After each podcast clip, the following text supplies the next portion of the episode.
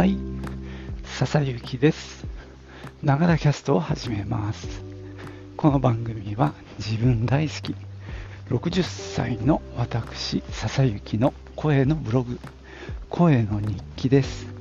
通勤途中に歩きながら収録してますので、息がはあはあ上がったり、周りの雑音、騒音、風切り音などが入ったりしますが、何卒ご容赦ください。はい、今日はね、ちょっと冷え込むと言われてて、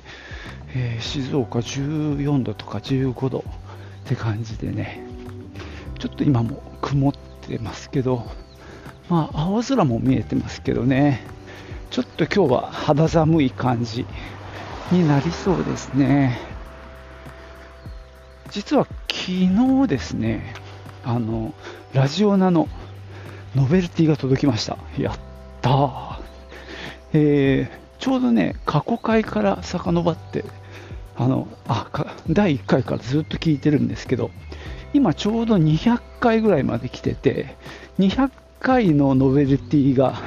ボールペンだっていうところを聞いたので、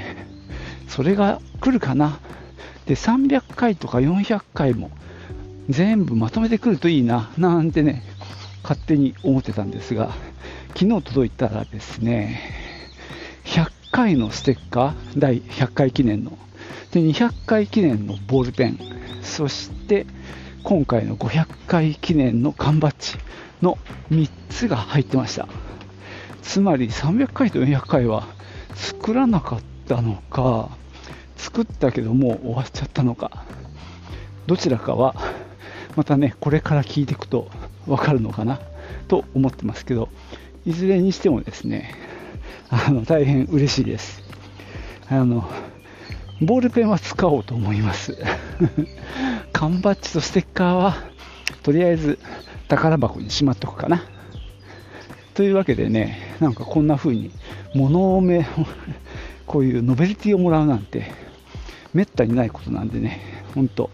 嬉しいですね。ラジオナさん、ありがとうございます。さて、えー今日はね、一旦その話から離れまして、えーっと、また、ちょっと高齢になりつつある、えーチコちゃんに叱られるネタで行ってみようかと思います。じゃあ、行ってみよう。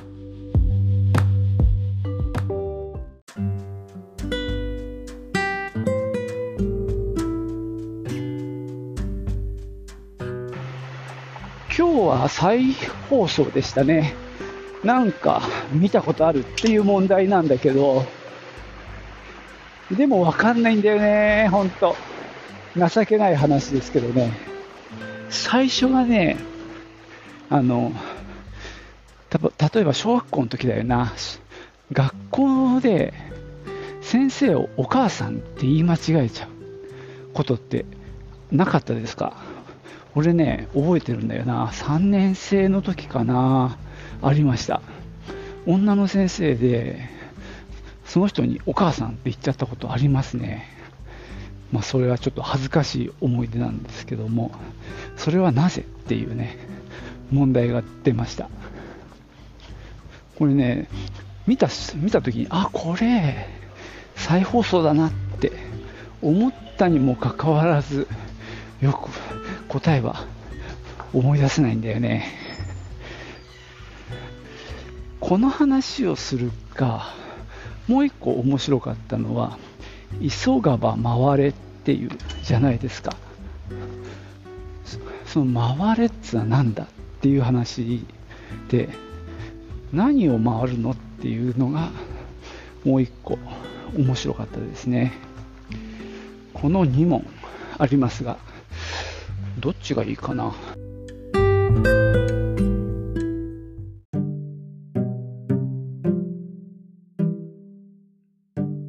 結局どっちにしようかまだ迷ってるんだけど、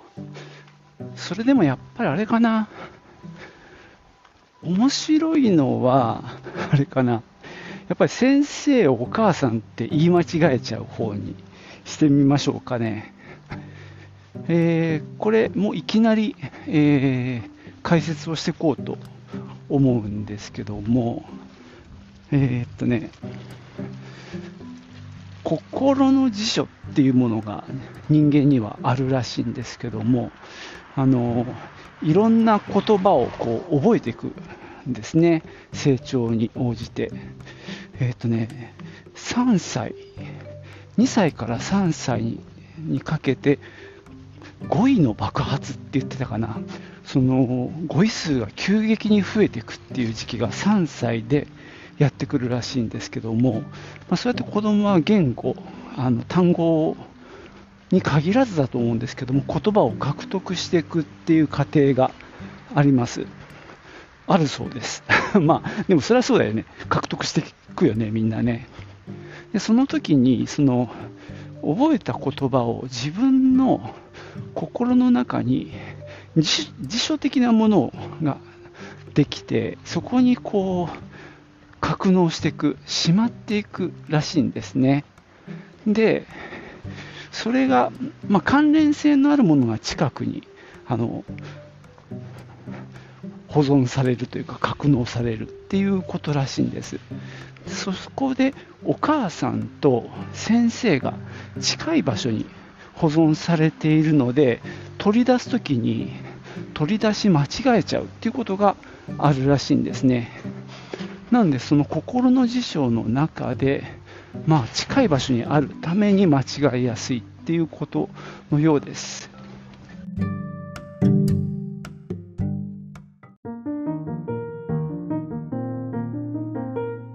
まあ言い間違いっていうのがですね2つあるって言って理由がで1つは単純に音が似ているっていうことらしいですねまあ、これはあ、まあ、容易に推測できる。で、まあ、特に幼い子供のね、あの事例をこのテレビではやってたんですけども、まあ、これは先日、ゆる言語学ラジオでもね、やってたんですけども、その下の位置とか、どの辺で音を出してるのかっていうようなところで、まあ、こう致し方ないっていう感じでも言ってましたけどね。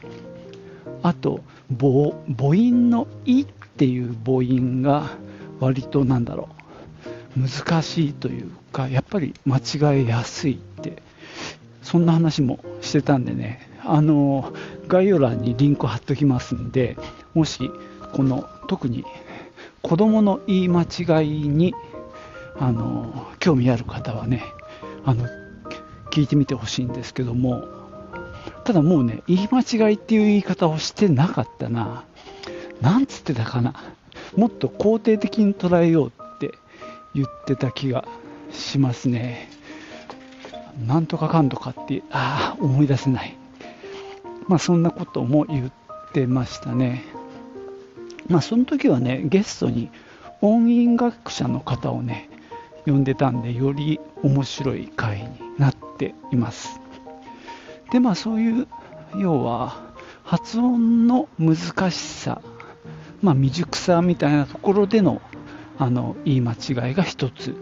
でもう一つが、えー、先ほどお話しした心の辞書。心的辞書。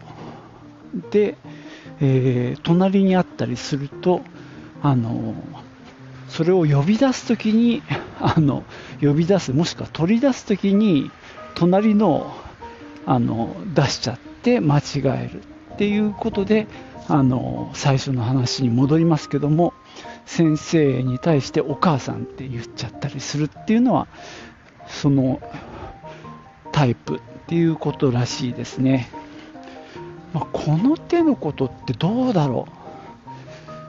あるかな？今あるのかな？まあ、大人になっちゃうとさ、その先生とお母さんってもう全然違うものなんだけど、特に小学校なん、小学生なんかだと近い位置にあるんだろうなっていうのは、まあ、自分でも推測できますね。で、そうそう、ここで面白かったのは、その言い間違いが日本だけじゃなくって、世界各国であるよっていうことで、何カ国かの人のインタビューを載せてましたね。アメリカとかニュージーランド、あとアジアもそうでしたね。あよくあるよなんて話をしてたんで、非常に興味深く思いました、それが。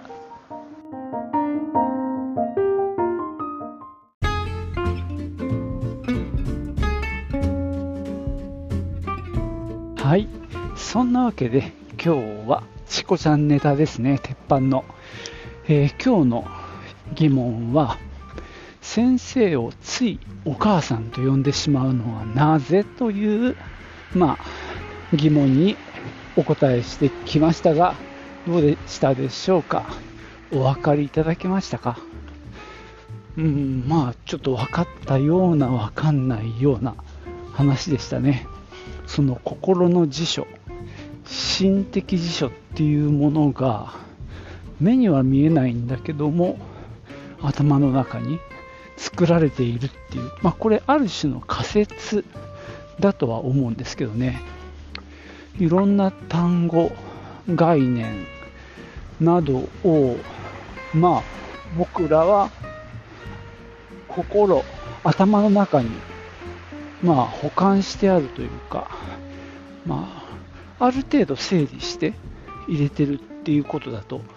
思うんですけども、それらが完全にランダムだと整理しにくいっていうことなんでしょうかね。ま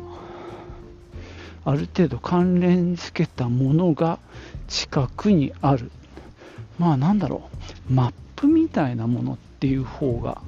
近いのかもしれないですね。辞書っていうと整然と並んでますけども。まあなんだろ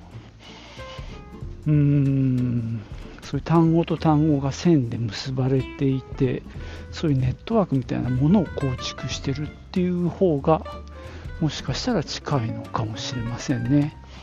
ある一つの単語を出した時にそこに関連するものが線でこうつながってるみたいなイメージかもしれないですね。例えば、まあ、今自分もそうだけど、えー、物の名前が出てこないみたいなこともそういう心的辞書みたいなものをと関係しているのかどうか。ただなんだろう。引っ張り出しやすいのと引っ張り出しにくいものもありますよね、まあ、そういう記憶なんかの話と今の心的辞書っていうものがどう関わってるのかみたいな話も含めて理解すればもうちょっとストンと納得がいくのかもしれませんね。言い間違えっていうのも一つの、まあ、エラーだとすれば、えー、必要なものが出てこないっていうのもねエラーだと思うのでそういったものがまああの説明できるっていう、まあ、概念モデルじゃないかなって勝手に思ってるわけですけどね。最近言い間違いしましたか、まあ、自分でもでもねやっぱり似た単語を言い間違えるっていう方がやっぱり圧倒的に多い気はしますね。こう口がうまく回らないとか似た言葉と置き換わってしまったりとかっていうのは割とありそうな気がしますね。はい、まあ本当どうでもいいような話にはなりましたけどね。さて、まあ、今日はここまでにしましょう。えー、っとね、今週僕はこれで仕事は終わりなので、えー、2日間お休みいただいて、またお会いしたいと思います。えー、4周年の時にね、いろいろ話しましたけども、まあ、聞いてくださっている人がいるっていうことを改めて、あのー、再確認して感謝しております。いや、本当これが何かを生み出してるわけでもないしね、あの何かの役に立ってるわけでもないっていうところでやってるそんな番組なのでね、もしね、あの楽しんでくださってれば本当にありがたく嬉しいです。ということでね、これからもまたお付き合いいただけたらと思います。今日は最後までお聴きいただきましてありがとうございました。ではまたね。チュース